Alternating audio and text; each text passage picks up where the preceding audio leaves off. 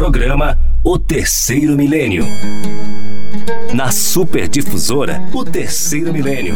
Uma nova era para novos rumos da humanidade.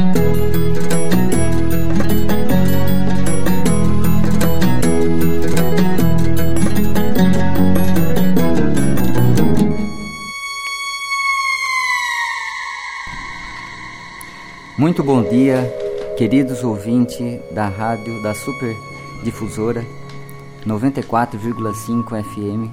É, mais uma vez com grande alegria, gratidão de estarmos na manhã deste domingo, dia 16 é, de julho de 2023, com mais um programa, o terceiro milênio, é, cujo hoje o tema é muito interessante faz parte das leis divinas e, e o tema será colocado para nós como uma da passagem também que está em Mateus, no capítulo 16, no versículo 27, que a cada um será dado segundo suas obras.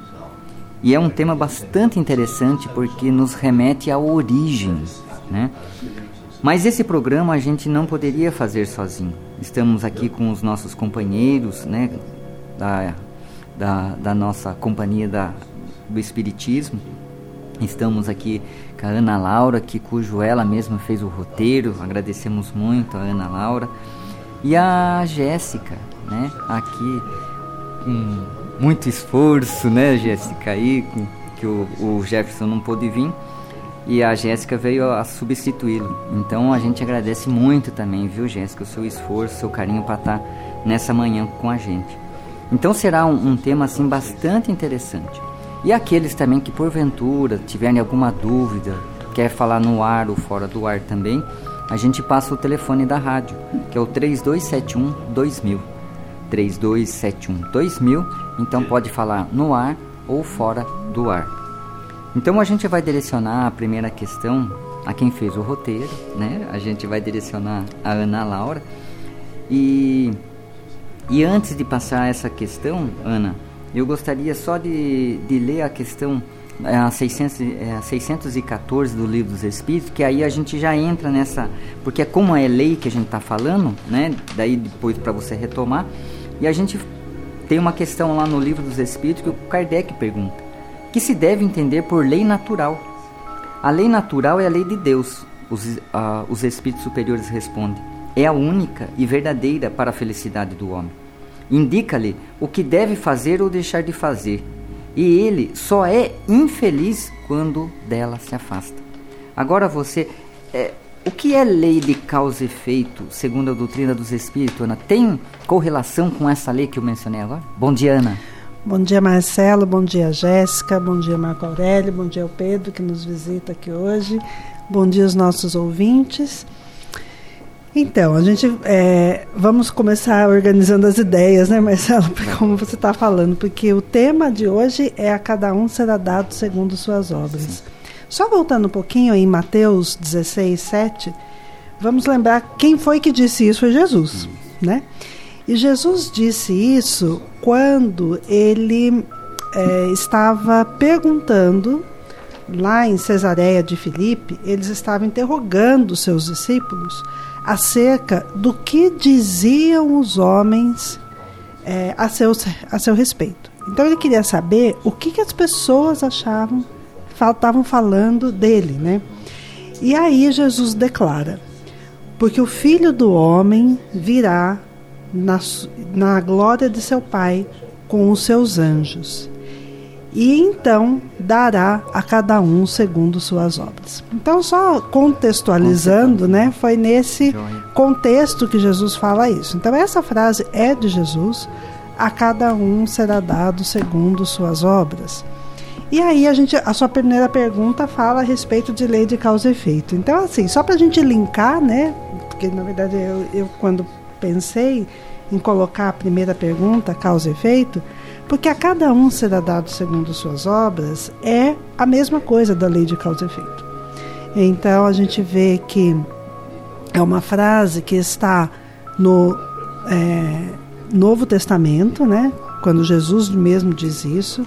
Nós, na doutrina espírita, estudamos a mesma coisa quando é, estudamos a lei de causa e efeito. E se a gente voltar lá no Antigo Testamento, em Gálatas 6, versículo 7, aparece também a mesma frase, sobre uma, com outras palavras. Então, o que está em Gálatas? Tudo o que o homem semear, semear, isso também ceifará. Que é a mesma coisa. Então, assim, a gente vê que está presente nas três revelações. Há de ser importante, né? É uma coisa para a gente parar para estudar, porque se está nas três revelações, desde o Antigo Testamento, né, com tudo que o homem semear, ele vai ceifar. Isso também ceifará. É, com Jesus, a cada um será dado segundo suas obras, e nós, a doutrina espírita, falamos sobre a lei de causa e efeito. Então, o que, que é essa lei de causa e efeito que a gente fala tanto e que a gente vê expressa nas três revelações? Né? Na verdade, essa lei de causa e efeito, ela fala sobre a justiça divina. E é a lei do merecimento, em que a felicidade ou o sofrimento que acompanha o espírito, seja nesta vida, seja encarnado ou em na condição de espírito, né, no plano espiritual, decorre unicamente daquilo que fazemos, pensamos ou sentimos. Então, essa lei de causa e efeito, ela fala que toda ação traz uma consequência. Uma consequência seja ela boa ou má. Então, o que acontece com as boas ações? nós encontramos o que como consequência? Com as nossas boas obras, como disse Jesus. Nós vamos ter alegrias, felicidade, paz, harmonia. E as nossas más ações, as nossas más obras, os nossos equívocos, vão trazer o quê?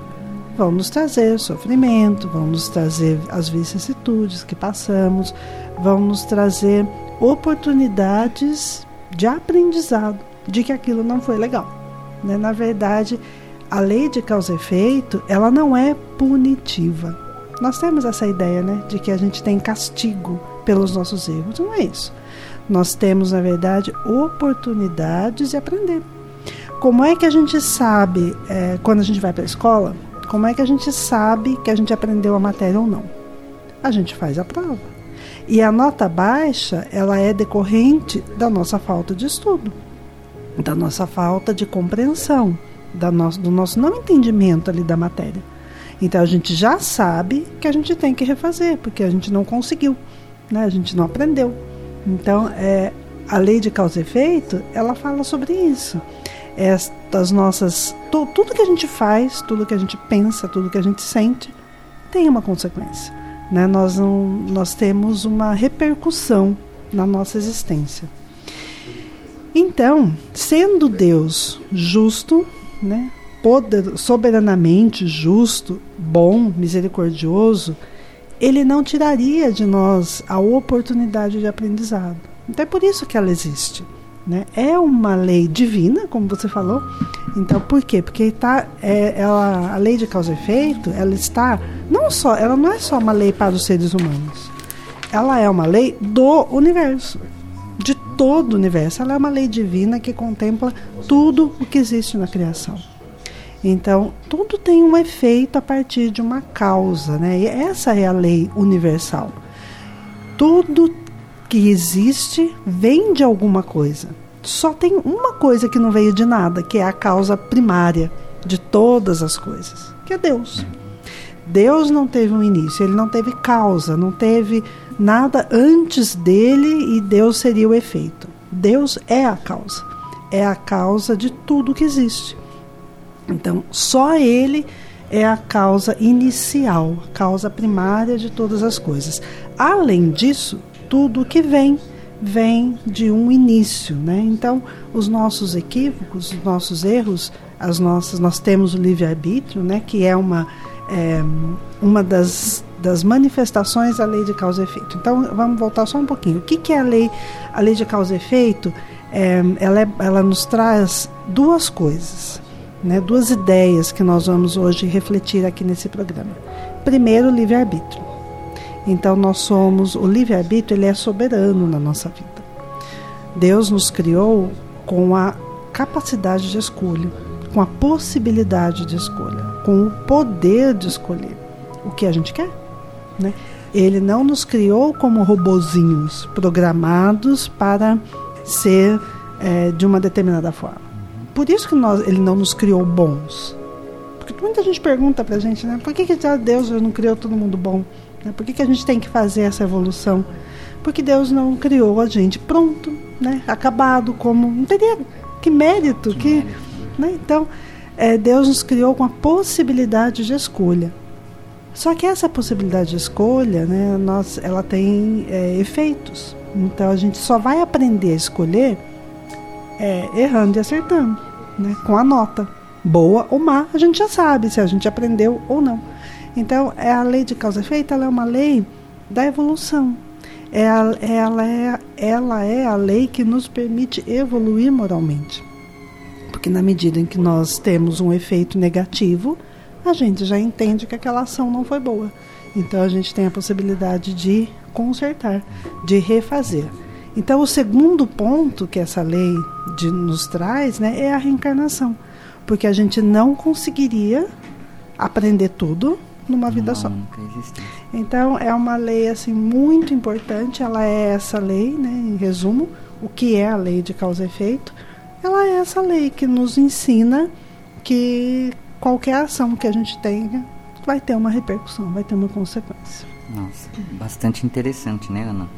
E quanto mais a gente vai entendendo esses mecanismos desta lei, mais a gente vai compreendendo e vai buscando o acerto, né? Porque enquanto você não tem um parâmetro na, na sua vida, fica difícil essas escolhas mais assertivas, né? Então ainda ficamos sempre às vezes de olho no outro, sempre né, nessas escolhas, né? É, Jéssica, para o seu bom dia também, a gente vai direcionar para você essa questão. Só aproveitando esse o que a Ana assim colocou para gente, eu vou encaixar a segunda pergunta para você. Mas assim como a Ana falou, né, desse Deus, né, na compreensão desse Deus justo, bom, misericordioso. Quando você fala em misericórdia, essa possibilidade de ter novas chances, né? Então cai por terra a questão do castigo, que muitas vezes, como a Ana citou, a primeira revelação ou o Antigo Testamento, Kardec sempre coloca como a primeira revelação. É, existia muito essa questão de um Deus vingativo, de um Deus punitivo, aquele que fazia o bem Deus premiava, mas aquele que Deus punia, né? Então, conforme essa justiça, então quer dizer que vai caindo por terra isso aí, né? E encaixando dentro dessa perspectiva, então, baseado nessa justiça di divina, podemos dizer que não há sofrimento sem uma causa? Bom dia, Marcelo. Bom dia, Ana Laura. Bom dia, Marco Aurélio. Bom dia, Pedro, que nos visita aqui. A todos os nossos queridos ouvintes. E sim, é, é até importante a gente mencionar que essa questão do medo, da vingança de Deus, do ódio de Deus ira, sobre né? nós, a ira, né?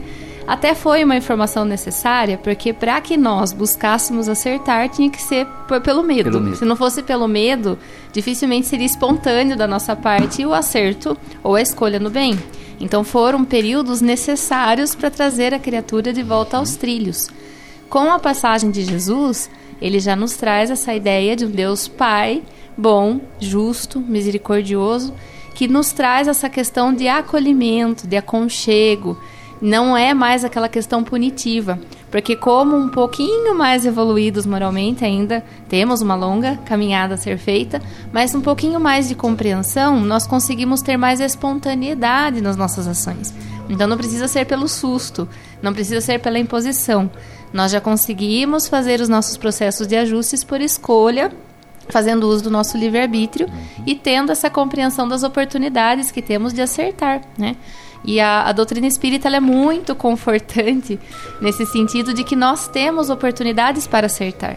Porque a proposta da reencarnação não é a gente vir aqui para sofrer, né? Essa ideia de castigo e sofrimento é uma ideia ainda muito é, materialista, muito apegada com as coisas vivenciadas na matéria. Mas quando a gente tem a opção a oportunidade de receber essas informações, a gente se afasta um pouquinho desse olhar material e a gente olha para a nossa jornada espiritual. E aí a gente começa a observar que o que seriam 100 anos de sofrimento ou de, de desafios aqui na plano terreno diante da nossa eternidade espiritual. Então a gente percebe que são apenas etapas que nós vivenciamos, mas que não resume toda a nossa existência. E que a dor e os desafios, diferente de serem punições, são as nossas professoras diferentes. Porque muitas oportunidades temos no acerto, mas quando a gente ainda não se atenta com as nossas escolhas, a dor ela vem, mas não vem para nos punir. Ela vem como uma oportunidade de que a gente possa se redimir diante das nossas ações equivocadas. Então, nessa questão de que não há sofrimento sem causa, não há. não há nada imposto de forma externa, né? A gente já não tem mais aquela visão de que, nossa, olha, eu errei aqui, agora Deus vai me castigar. Não, nós já não temos mais essa esse entendimento. A nossa compreensão hoje já é muito mais ampliada. Embora ainda não saibamos de tudo, mas já temos uma boa compreensão de que tudo aquilo que nos chega são consequências de escolhas nossas.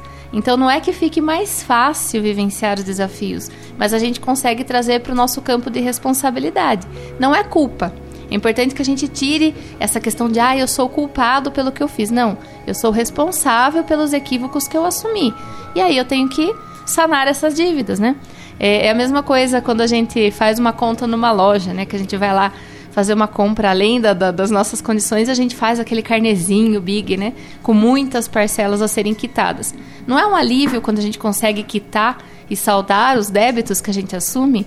O processo reencarnatório é mais ou menos assim, a gente reencarna com big carnê de débitos, né?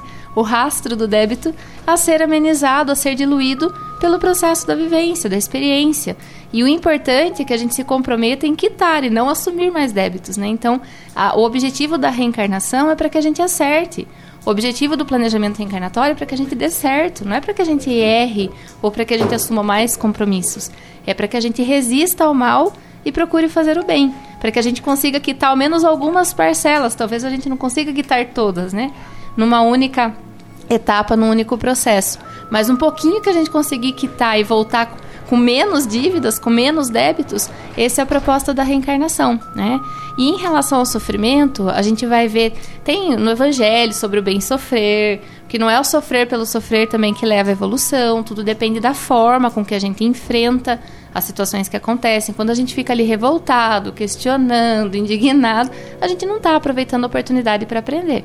Então, o bem sofrer é a gente olhar aquele desafio como uma consequência, uma oportunidade de saudarmos os nossos débitos, né? Mas lá na, no livro Céu e Inferno, ele é colocado os três princípios do sofrimento, né, que eu gostaria de compartilhar. Uhum. Ele, primeiro ele coloca que o sofrimento é inerente à imperfeição, ou seja, enquanto nós somos seres falhos moralmente, é natural que a gente erre, muitas vezes assuma é, comportamentos equivocados até que a gente aprenda. O importante é que a gente não repita os erros, que a gente compreenda onde a gente está errando e modifique as nossas ações. E com o processo de moralização, quando a gente se torna um espírito mais evoluído, os débitos, a expiação, ela já não é mais necessária, porque a gente já conseguiu quitar ali os nossos débitos.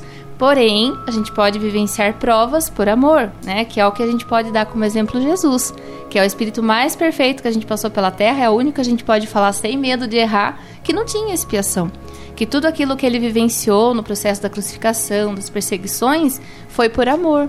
Ele aceitou passar por tudo que ele passou ele aceitou se fazer homem para que nós, homens, nos tornássemos Cristos, ou seja, para que a gente pudesse trilhar esse caminho da redenção moral, né? O segundo princípio do sofrimento é que toda falha tem uma consequência natural. Então não é assim aquela ideia de que Deus fica ali só olhando o que a gente está fazendo. Ah, pronto, ah, assumiu um erro, pronto, agora tem o castigo, né? É aquela receita de bolo. Fez isso, o resultado é assado, né? Não. É, é uma consequência natural. Existe a lei, de causa e efeito, que é essa lei natural, que toda ação tem uma reação. Então não é a espiritualidade ou Deus que fica tramando contra a gente. A gente já não pode mais ter essa visão. São apenas consequências naturais daquilo que nós assumimos, né? Até estava compartilhando com vocês aqui que eu vou realizar a cirurgia da vesícula, né? por conta de estar com uma pedra. E aí a primeira coisa que a gente pode pensar quando a gente recebe algum diagnóstico de alguma enfermidade, ai meu Deus, por que eu, né? Sou tão boazinha, tô ali me esforçando. Mas eu sei por quê. É indisciplina. se eu tivesse me alimentado melhor, se eu tivesse ingerido água de forma correta, eu teria evitado essa situação. Existem coisas que não fazem parte do nosso planejamento, mas que é permitido que a gente vivencie para que a gente aprenda com os nossos erros para que a gente mude as nossas condutas. Muitas coisas são reações dessa própria existência. Às vezes nem está ligado com planejamento, nem está ligado com questões passadas, mas com escolhas equivocadas que fazemos atualmente. Aliás, a maioria. A né? maioria. No livro Dizem os espíritos, não Sim, somos nós. Eu até recomendo a, a, leitura do livro Plenitude, da Joana de Ângeles, que ela fala só sobre o sofrimento, as causas, a forma de vencer. É um livro maravilhoso. E lá ela fala que muitas das aflições são escolhas atuais. Né? A gente até costuma brincar. Tem aquelas pessoas que você pergunta, é com emoção ou é sem emoção, né? A pessoa olha para o relógio, ela espera se atrasar para sair correndo para os compromissos, é com emoção, né? E aí ela sai acelerada, buzinando e desrespeitando as regras de trânsito porque está atrasada para o compromisso dela, se envolve no acidente. Era planejamento ou foi indisciplina? Indisciplina. E a providência divina, ela aproveita essas oportunidades para que a gente aprenda. Mas o que, que, é mais fácil? A gente sentar na cadeirinha de vítima e falar, ai, que dó de mim, por que eu, né? Mas quando acontece algo bom, a gente não pergunta por que, que azar. eu. que azar. Que é azar. que não tive sorte, né? A providência não trabalha com sorte ou azar. Então é importante que a gente tenha essa compreensão para que a gente traga para o nosso campo de governabilidade aquilo que nos cabe. É trazer para gente. Quando traz para gente, a gente não tem quem culpar, a gente não tem quem transferir responsabilidade, a gente tem que assumir que foram escolhas equivocadas da nossa parte, a gente tem que enfrentar. A gente tem que vencer, superar essa caminhada. Então fica mais fácil, não, não simples, mas pelo menos tendo a compreensão do porquê as coisas chegam até nós, a gente consegue ter um entendimento de que não, chegou porque eu preciso aprender alguma coisa, então vamos enfrentar. E o terceiro princípio é que, podendo o homem libertar-se das imperfeições por vontade, ele pode é, anular os males e, por consequência, é, encontrar a felicidade. Né? Então, é através desse processo de aprendizado que a gente vai substituindo os nossos vícios morais por virtudes e a gente vai conseguindo se depurar cada vez mais. E nesse livro Plenitude, a Joana de Ângeles ela traz uma frase assim que, nossa, eu grifei, marquei, deixei no, na cabeceira para não esquecer. Ela coloca assim que quando o amor se ausenta, a dor se apresenta. Então a gente tem que ter mais atenção com as escolhas que nós estamos fazendo e ter mais atenção com as oportunidades que a gente desperdiça. Porque apesar da questão reencarnatória, cada oportunidade é única, a gente não pode ficar empurrando com a barriga e deixar para próxima, né? Porque às vezes a ideia da reencarnação pode nos trazer uma falsa sensação de que ah, deixa para próxima, mais para frente eu faço. Mas aí nós somos convidados pela dor a lembrar de voltar aos trilhos e aproveitar as oportunidades. Então a gente tem que estar mais atento com as escolhas que nós fazemos. Muito bem, Jéssica. Então, Ana, tocamos no assunto do livre-arbítrio, né? Na questão 1 lá. Se temos o livre-arbítrio para escolher todas as nossas ações, por que escolhemos mal? Essa é uma parte. E por que nossas obras não são totalmente boas? É porque quando a gente para para refletir, a gente fala assim: ah, então tá fácil, né? É só escolher direito, né? Que tá tudo bem. Só que não, né? A gente não é, não funciona dessa forma tão simples. Porque tem um detalhe: nós ainda temos muito interesse pessoal. E a gente tenta escolher bem para nós. Né? A gente ainda se coloca é, como figura principal. Então, ainda, por que, que a gente escolhe errado? Digamos assim. Temos uma ligação, um tá. Bom dia. Alô, muito bom dia. Bom dia, seu José. Tudo bem, graças a Deus, sempre na luta. É, primeiramente, eu quero agradecer de ponto de coração aquela Casa do Pão, Casa do Seu Pão lá no Bela Vista, na onde tem uma equipe a semana inteira totalmente voltada ao amor, à caridade, à prosperidade do próximo de cada um. Todos que chegam ali, olha, de uma forma ou de outra sai cheio, cheio da graça do Espírito pelo modo que são tratados. Então, é uma bem uma bem-aventurança cada vez que eu vou lá e, e saio cheio do, como se diz assim, daquilo que é de Deus e também alimentado, logicamente. Então, eu digo uma coisa, é, aquilo ali não é obra do homem feita, ali é Deus inspirando no coração de cada um daqueles que ali estão trabalhando com afinco, às vezes com dor, às vezes com problema, deixa em casa para servir melhor o ser humano a nós. Então, parabéns de mais, antes de mais nada, de coração, que Deus dê um abraço a cada um daquela equipe, das equipes da semana inteira tão maravilhosa. A minha pergunta, amigos, é o, o seguinte da questão que estão abordando. Por exemplo, na vida passada, eu fui uma pessoa rude, cheio de erros, cheio de maldade, cheio do que não presta, né? Hoje também não me julgo perfeito. Será que sobrou alguma coisa para me pagar aqui nesse terreno, nesse hemisfério de agora? Se no caso, será que Deus não tinha um pouquinho mais de caridade para me perdoar na vida passada e deixar eu um pouquinho mais livre nesse pleno é, viver? Por gentileza, será uma honra ouvi-los pelo rádio. Um forte abraço e um bom domingo a todos. Bom dia, seu José. A gente vai estar tá dentro desse roteiro também. A gente vai comentar esse respeito aí. Daí a gente comenta e o senhor continue nos ouvindo. A gente agradece. A Ana estava. Eu estava falando sobre o livre-arbítrio, né? Se, por que, que a gente ainda escolhe errado, né? Escolhe mal, digamos assim. Porque errado, errado e certo errado é em relação a quê? A lei divina. Então, por que, que a gente escolhe mal? A gente escolhe equivocadamente. A gente ainda o sofrimento nos alcança, né? Como o seu José vinha dizendo. A gente escolhe errado ou mal porque a gente ainda coloca o nosso interesse em primeiro lugar. Então a gente ainda tem, os, os espíritos nos respondem que toda a chaga da humanidade se resume, tem como raiz dois problemas, né? o orgulho e o egoísmo. Então diz respeito a que orgulho e egoísmo? Ao nosso interesse pessoal. Então eu quero que tudo seja de acordo com o que eu quero, com as minhas vontades, né, com as minhas condições materiais, com a gente se coloca em primeiro lugar. E na lei divina não existe um primeiro lugar, né? Todos somos iguais. Então, o que, que Jesus fez? Ele poderia ter escolhido o interesse pessoal? Né? Ele poderia ter evitado a crucificação é, em relação à capacidade? Ele poderia. Mas assim, isso estava, seria lógico com o espírito puro se ele veio para nos ensinar a imortalidade da alma, o amor de Deus, a entrega que a matéria não é, não é o mais importante, que o importante é o nosso espírito. Ele não teria ensinado né, completamente.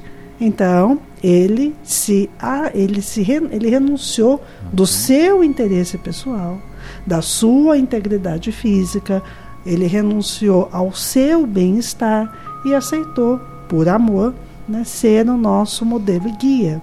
Então a gente vê que espírito puro não pensa em si, pensa em coletividade. É, a gente tem informação de que Bezerra de Menezes, né, que foi um espírito médico é, no Rio de Janeiro e que vivia justamente esse interesse pelos outros, já tendo se depurado, já estando na condição de não precisar mais estar próximo, estar fazer parte da terra com os seus sofrimentos, com as suas dificuldades, de já habitar, já viver em mundos felizes, ele pede a concessão que ele pudesse continuar nesse planeta, ajudando. Porque ele fala que enquanto um irmão tivesse sofrimento, ele não estaria na condição de feliz para poder desfrutar do mundo feliz. Então, a gente vê que esse é o pensamento né, dos espíritos elevados, que amam incondicionalmente a todos. Né? Então, é, é assim, de ajudar, de servir. Né? Então, a gente vê que é isso que ainda atrapalha o nosso livre-arbítrio. A gente quer muita liberdade de escolher, mas a gente quer liberdade de escolher o que é bom para mim. A gente precisa aprender a escolher né? Escolher o que é bom para todos, não só para mim. Né? Verdade.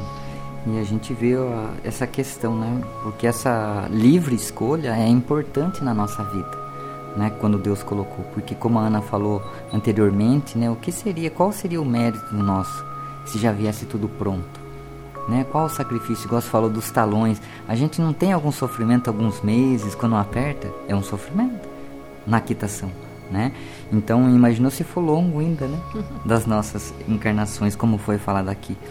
E a gente lembra mesmo que essa questão aqui é bem importante e interessante quando se fala desse sofrimento, porque às vezes ficam muito, principalmente nós do espiritismo, achamos que essa parte da reencarnação, da expiação, que é somente o pagamento através de sofrimento. Não, a reencarnação está para a evolução do espírito. Porque a gente confunde muito só nessa questão de pagar dívidas, débitos, né? Mas não, está na evolução do como espírito imortal que todos nós somos, né? Então a proposta, né, dos espíritos superiores são essa, porque diante do sofrimento, a gente, a gente se fecha a tamanho esquecendo os benfeitores que estão ao nosso lado. Olha como é interessante. Então a gente fixa no sofrimento, mas esquece de toda ajuda que é vinda através de quem? De uma misericórdia divina, né? Jéssica, quase nesse campo aí também. Se conseguimos escapar, ou seja, evitar os efeitos das nossas ações, né? Vamos dar uma burlada aí, né? Há algum mecanismo que nos é, libere de arcar com as consequências? Essa questão de querer escapar, né, de hum. dar o nosso jeitinho, de, ai, ah, será que Deus não percebeu isso que eu fiz? Não tem perigo de ser isento, né? Ninguém fica isento nem imune àquilo que tem de passar, né? Nós sabemos que a lei de causa e efeito, independente de nós acreditarmos nela ou não, assim, independente de acreditarmos em Deus, na reencarnação, né, são leis que estão aí para nos governar, né, de forma igual. Então não existe um privilégio diante desse processo. Tudo aquilo que a gente tiver de enfrentar nós enfrentaremos. Então não tem uma forma de que a gente consiga dar um jeitinho de se esquivar. A forma de se esquivar dos problemas é mudar a nossa postura, o nosso comportamento, mas isso é uma escolha que cada um de nós tem de fazer. Agora, é claro que nós temos a informação da espiritualidade que a dor é o último recurso que a providência utiliza para que nós possamos sanar os nossos débitos, né? É, nós temos a, a célebre frase que o amor cobre uma multidão de pecados, né? né? Pedro fala. Então, se nós temos a oportunidade de trabalhar, de servir, de exercitarmos a caridade, nós com certeza estaríamos redimindo muitos dos nossos equívocos. Mas também o fato de optarmos por sermos bons ou por procurar acertar também não significa que a gente vai estar isento e imune a desafios e problemas, porque nós estamos no mundo de provas e expiações, nós ainda temos muitos débitos e ainda pode ser que tenham situações e questões que a gente precise de enfrentar. É porque senão a gente fica, cai naquela situação, né? Ai, mas eu tô tentando, eu tô sendo bom e ainda assim né, as coisas não dão certo. Olha lá para ciclano, olha para fulano, parece que faz mais errado que eu e tá dando certo. Aí a gente começa a olhar para o lado e começa a se revoltar, a barganhar com a providência divina. E não é esse o propósito. Nós temos que realmente olhar para o nosso campo de governabilidade, estarmos atentos com as nossas escolhas e se as nossas escolhas estão acertadas, estão em conformidade com o Evangelho de Jesus e ainda assim os desafios chegam, é porque haviam coisas que ainda estavam pendentes de enfrentar. Mas a beleza da providência divina que apesar de o sofrimento fazer parte desse processo de evolução, de aprendizado, é tudo planejado de acordo com as condições de suportar de cada um de nós. Então, às vezes, né, pode ser que a gente ali, para querer se ver livre de certos débitos, a gente queira enfrentar tudo de uma vez só, né? Falar, ai, manda tudo, Senhor, nessa reencarnação, porque eu dou conta, quero já ficar livre. Mas a espiritualidade, na sua sabedoria, eles vão olhar e falar, olha, filho, aí não vai dar, né?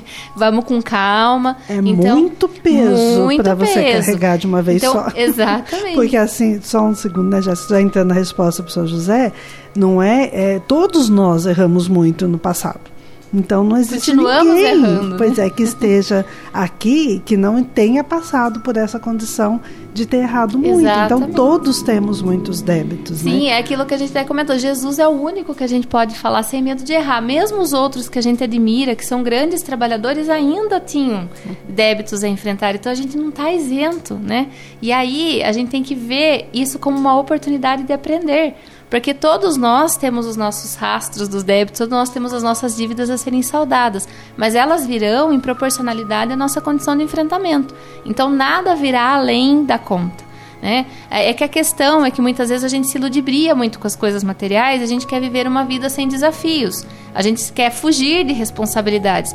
A gente vê muitas vezes as posturas que nós assumimos é que a gente se esquiva de compromissos, porque a gente não quer assumir compromissos e responsabilidades, mas nós temos de aproveitar as oportunidades de trabalho e servir, porque nós não viemos aqui para ser servidos. Não viemos aqui para passear em uma viagem a curtir as questões terrenas e se esquecer do verdadeiro propósito. A finalidade sempre é o propósito de evolução espiritual. As questões terrenas, elas são transitórias. O que nós temos que buscar é angariar aqui são as riquezas da alma que Jesus nos convida.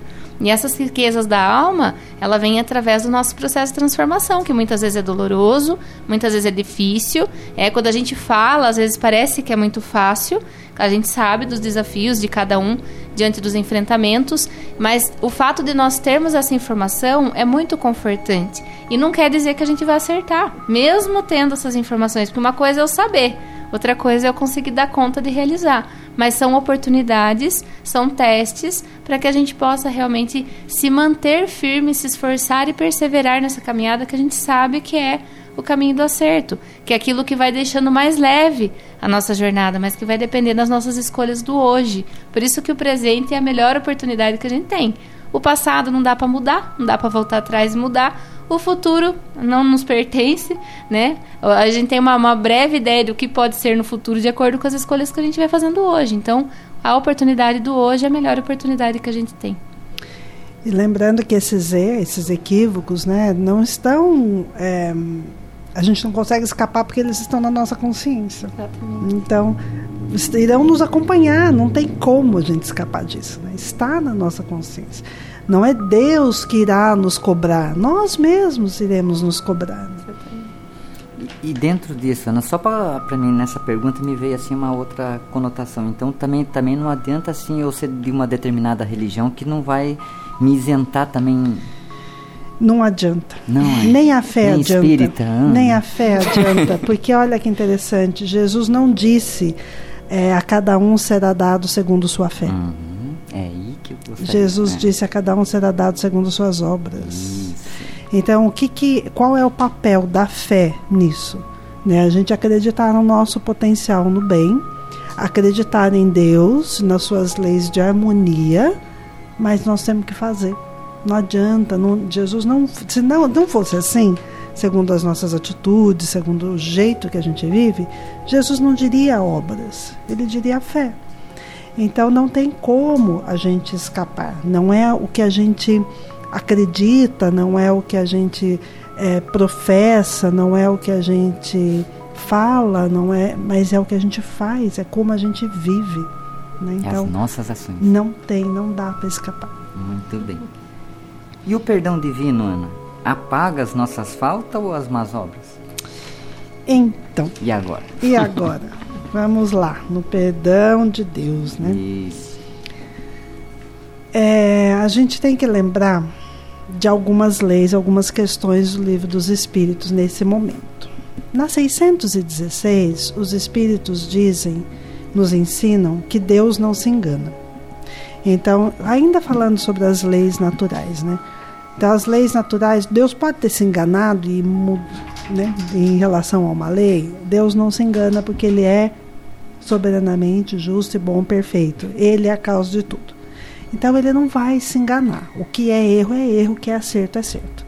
Então, também não dá para gente negociar com Deus né, e querer que Deus é, torne um ato nosso errado incerto porque a lei dele é, é perfeita. Então não tem como ele ter se enganado. Na 615 fala assim: que a lei de Deus é eterna e imutável como o próprio Deus.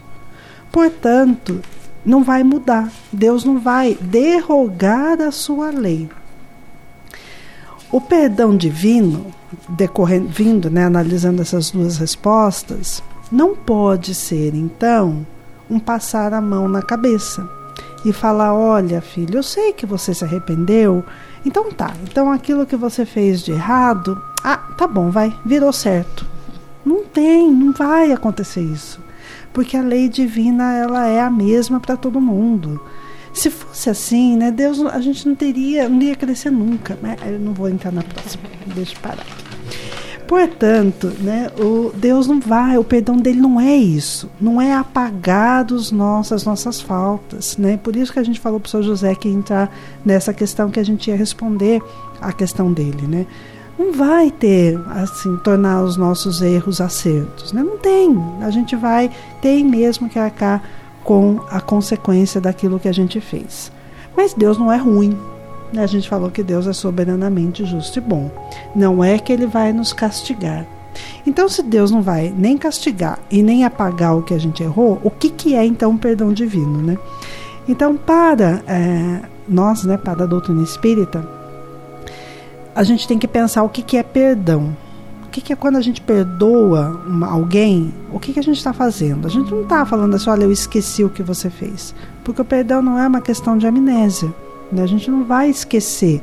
Mas o que, que é realmente o perdão? É você lembrar daquela situação, saber que houve um equívoco, mas você não tem nenhum sentimento seu de maldade, de vingança, de é, vitimismo, de mágoa, de nada.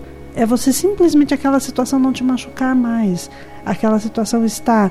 Você dá ao outro direito dele ser como ele é e isso não te afetar. Isso é que é o perdão. E se o outro quiser voltar à amizade, quiser de novo estar tá convivendo com você, você dá a segunda, a terceira, a quarta, a quinta, a sexta. Quantas chances ele precisar para ele mesmo se modificar. Isso é que é o perdão. Com Deus não é diferente. Então, o que seria o perdão divino? É nos dar a segunda chance, a terceira chance, a quarta chance. A reencarnação é a prova do perdão divino. Porque ele deixa que a gente refaça. Tá bom, meu filho, eu estou vendo que você escolheu o mal. Você se arrependeu? Você entendeu que isso é errado? Então tá, então vá lá agora, né? volte aqui para o corpo, tente acertar agora. O perdão divino pressupõe a nossa transformação. Então, se ainda estivermos, não basta só que a gente se arrependa, a gente precisa primeiro consertar, né? Porque se a gente quebra uma coisa, não é só a gente falar assim, ah, desculpa, eu quebrei, e aquilo lá vai se colar. A gente precisa consertar. Se, é que é a reparação. Se eu errei, se eu magoei, se eu prejudiquei alguém, eu preciso ajudar, porque eu preciso reparar. Né? Não posso simplesmente falar, ah, tá bom, Deus, então eu entendi que isso está errado, não vou fazer mais, desculpa aí. Né? Não é assim. Eu errei, eu estou arrependido, eu quero ajudar aquele que eu prejudiquei. Então isso faz parte do perdão divino, a possibilidade de reparação, da gente ser diferente então a gente diz, né, na doutrina dos Espíritos, que é, o perdão de Deus é essa possibilidade, esse acreditar em nós, que somos capazes de fazer melhor do que já fizemos. Kardec fez essa pergunta, é a 661. Kardec pergunta para os Espíritos, no Livro dos Espíritos: Poderemos utilmente pedir a Deus que perdoe nossas faltas? Exatamente essa questão. E os espíritos responderam assim para Kardec: A prece não esconde as faltas. Falta será sempre falta, erro será sempre erro. Pecado, pecado que quer é? é o erro, é errar o alvo, né? ter uma ação errada perante a lei divina. Deles continuam dizendo assim: Aquele que a Deus pede perdão só o obtém mudando o jeito de proceder, mudando a sua atitude. Então, o que é o perdão divino? É a possibilidade da gente mudar, de ao invés do mal, fazer o bem, ao invés de prejudicar, ajudar, servir, ao invés de pensar na gente, pensar nos outros também, em primeiro lugar, e na gente por último. Né? Aí eles continuam ainda. As boas ações são a melhor prece, porque os atos valem mais do que as palavras. Nesse sentido, não vale, é, não está só apenas o nosso arrependimento, nem que seja do mais fundo do nosso coração. Isso conta? Claro que conta, é o início, porque a gente não muda se a gente não se arrepender. Mas não basta. A gente precisa fazer o bem. A gente precisa ter atitudes, que é o que diz né, o enunciado. Né, será dado de acordo com as suas obras. A gente tem que ter atitudes diferentes. Muito bem, Ana. E eu lembrei aqui também de algo que é interessante nessa resposta que você deu do perdão divino, que é a benção do esquecimento e a família. Porque quem de nós garante que nós fizemos totalmente o bem por aquele que vem naquele grupo?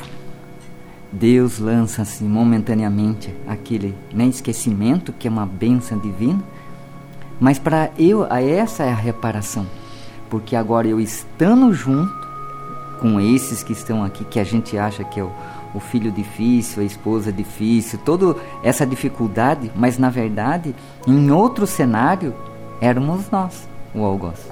Hoje estamos aqui nessa permeando meios e recursos para trilharmos junto.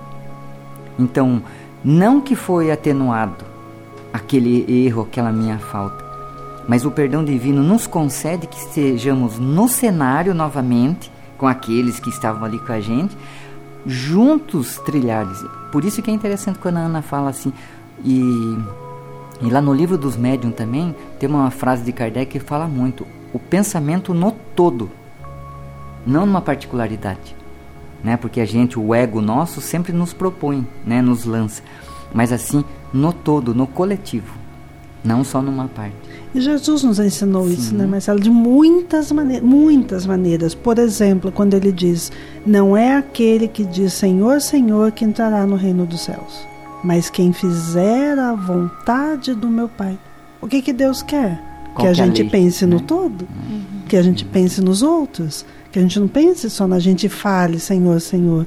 Então não é só a fé, não adianta, não é só a prece, só acreditar em Deus. A gente tem que fazer o que Deus quer, né? que é essa lei.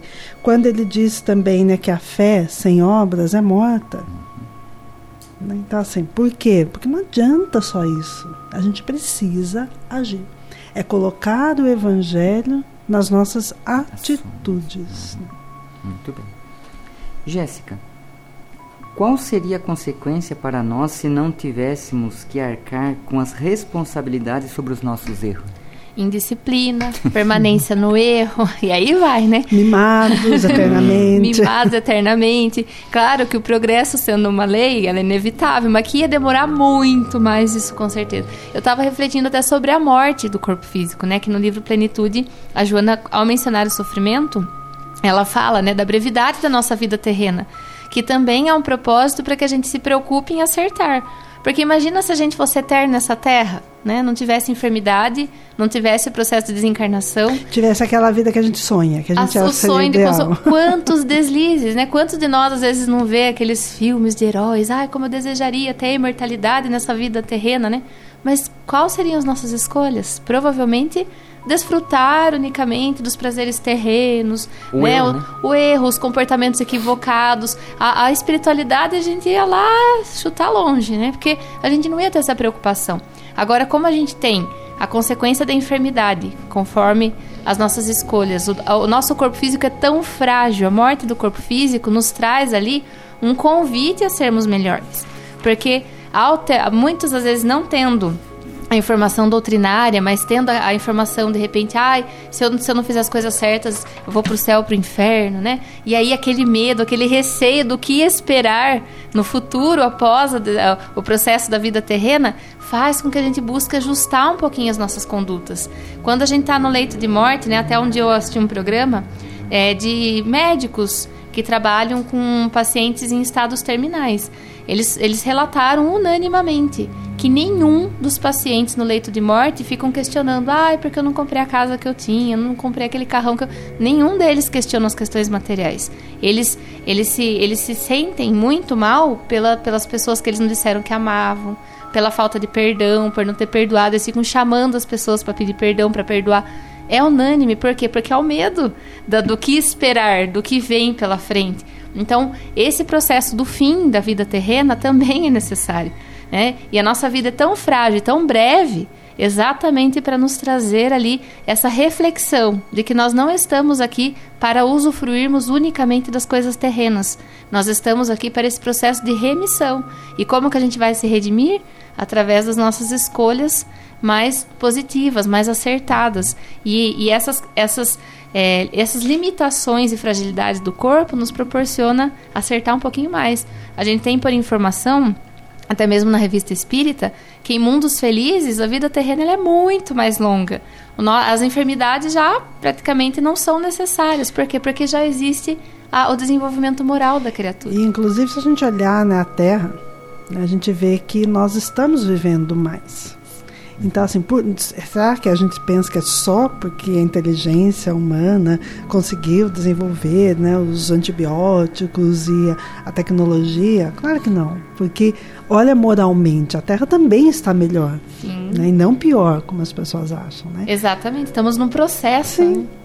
Então é muito interessante quando a gente faz esse olhar, né? Ah, por que, que a nossa vida não precisa ser um pouquinho mais longa? tudo existe uma finalidade. A, a lei divina é perfeita, é a sabedoria suprema. Não tem perigo da gente pensar numa coisa que Deus já não tenha conhecimento absoluto. Nós somos tão pequenos, o pouco que a gente sabe, a gente se coloca numa condição de grandeza tão, né? É, é o orgulho, a soberba, que acha que a gente é melhor do que realmente somos. Uhum. E quando as enfermidades, os desafios vêm, eles mostram a nossa fragilidade, né? E aí a gente começa a ter consciência de nós mesmos. Mas esse é um caminho gradativo, né? É importante que a gente aproveite mais as oportunidades e faça reflexões sobre a vida pensar na morte, pensar no processo da desencarnação também é importante. Não daquela forma depressiva, de ansiedade fúnebre, né? desejando a morte, não é nesse sentido. Mas essa reflexão, falar se meu dia de desencarnar chegasse amanhã, como será que eu partiria? Será que eu estou em paz com as coisas que eu tenho feito? Será que eu eu tô com a consciência tranquila, que eu estou aproveitando? Claro que perfeito nós não somos, mas eu estou fazendo o meu melhor? Será que eu tenho essa consciência de que eu estou fazendo o que me cabe? Ou será que ainda falta um pouquinho de dedicação? É importante a gente fazer essa reflexão, porque não somos eternos nessa terra. Então temos que procurar fazermos mais, reclamar menos, pedir menos e termos mais atitudes positivas. É a única certeza que a gente tem, né? Que esse dia chegará. Sim. Só não sabe quando. pois é. Né? Bem, como estamos já chegando quase ao finalzinho do nosso programa, temos uma última questão aí. Ana, Ana e a Jéssica para finalizar já juntos aqui. Jesus diz: Eu sou o caminho, a verdade e a vida. Ninguém vai ao Pai ao, senão por mim. Esta afirmativa não é contrária à ideia que somos os únicos responsáveis pela nossa felicidade por chegar ao Pai? É, essa é uma questão né, que nos coloca assim, tá. Jesus, quando ele diz que Ele é o caminho, a verdade e a vida, Ele não está falando que é Ele que vai nos salvar, né? que vai nos transformar para o bem. Ele está falando que tem tudo a ver com o enunciado né, do programa de hoje, com o tema de hoje, que Ele é o guia espiritual de todos os homens. Por isso que ele é o caminho, a verdade e a vida. Na verdade, ele veio e nos trouxe o evangelho, aceitou, ele é, e não foi nesse momento que ele se tornou o guia espiritual de todos os homens. Ele sempre foi, desde que a terra se desprendeu como uma bola de fogo do sol, Jesus já estava presente uhum. na terra, né, em espírito, é, nos auxiliando, auxiliando a fazer, a formar, que a terra se firmasse, que os animais aparecessem, posteriormente os homens. Então ele é realmente esse modelo e guia. Né? O que, que significa isso? O que, que é o modelo? É modelar como que nós devemos agir. É nos ensinar através das atitudes. Então Jesus, quando nos trouxe o Evangelho, ele nos, não nos trouxe apenas os ensinamentos, aquilo que ele falou, os sermões, as bem-aventuranças, os mandamentos, as parábolas, mas ele trouxe principalmente o modelo de vida. Como é que ele viveu? Será que ele tinha alguma coisa contrária a alguém? Será que ele tinha um pensamento, como a gente já falou hoje, no seu interesse pessoal? Né? Então, como é que ele vivia? Como é que era a relação dele com as pessoas daquela época? Com aqueles que tra iriam traí-lo, que ele aceitava a sua mesa, com aqueles que o ofendiam, com, que o caluniavam, como que ele se portava. Isso é que é ser modelo. Hum. É modelar, é mostrar, olha, é assim que vocês devem viver, para chegar ao Pai. Né? Então, ele é o caminho, a verdade e a vida nesse sentido. né, de nos ensinar na renúncia do egoísmo, na renúncia do orgulho. Mas, tem sempre o mas, né? Cabe a nós fazer uh, o ter o nosso esforço. Cabe a nós o empenho para aceitá-lo como modelo e guia. Isso não é imposto. Hum. Espírito elevado, espírito superior, purificado como Jesus, não impõe nada. Se ele tivesse imposto, se ele fosse para impor alguma coisa, Judas não teria traído, Pedro não teria negado, aqueles amigos dele. Eles iam falar, viu, você não pode fazer isso. Jesus não falou nenhum momento. Você tem que fazer tal coisa. Você, ele não dava esse direcionamento. Ele falava das consequências. Mas ele deixava livre a escolha. Que é a lei do livre-arbítrio. Exatamente. Porque cabe a nós aceitá-lo como modelo e guia. Então não é que ele vai nos salvar. Então não é uma ideia contrária, ela é, na verdade, uma ideia complementar. Ele é o caminho, a verdade e a vida, mas é preciso que a gente aceite que ele seja e que a gente se esforce para ser como ele, né? Para ter o, o para que ele seja o caminho, para que ele seja nos traga a verdade. Né? Então tem o nosso esforço pessoal. E aí sim nós seremos recompensados pelas nossas obras, né? Então, com o quê? Chegando ao Pai, perto do Pai, como ele disse, né? Que nós poderíamos fazer o que ele fazia muito mais, não só por aceitá-lo, assim, ah, tá, Jesus, então tá bom, eu tô contigo. Não é isso. Mas é para viver como ele vivia. Assim como ele próprio fez a sua evolução. Né? Não existe, a gente já não falou que Deus não derroga as suas leis. Deus criou todos simples e ignorantes com potencial para evoluir. Até Jesus. É Ele não foi criado. Jesus e outros, porque não é só Jesus. O Espírito puro é o Jesus que a gente conhece. Né? Mas tem outros também como ele, outros Cristos. Né? E eles, é, eles não foram criados diferentes. Eles também fizeram a sua evolução, o seu aprendizado num outro tempo, num, em outros lugares, mas seguiram a lei exatamente como a gente está tentando, né? a gente está aprendendo. Só que agora a gente tem um modelo, olha só. Né? Jesus é o, o monitor né? da, nossa, da nossa tarefa aqui, né? do nosso aprendizado. Então, mas a gente precisa aceitar, a gente tem que ter o esforço, né? cabe a nós o trabalho né? das boas obras. Das boas obras. Muito bem.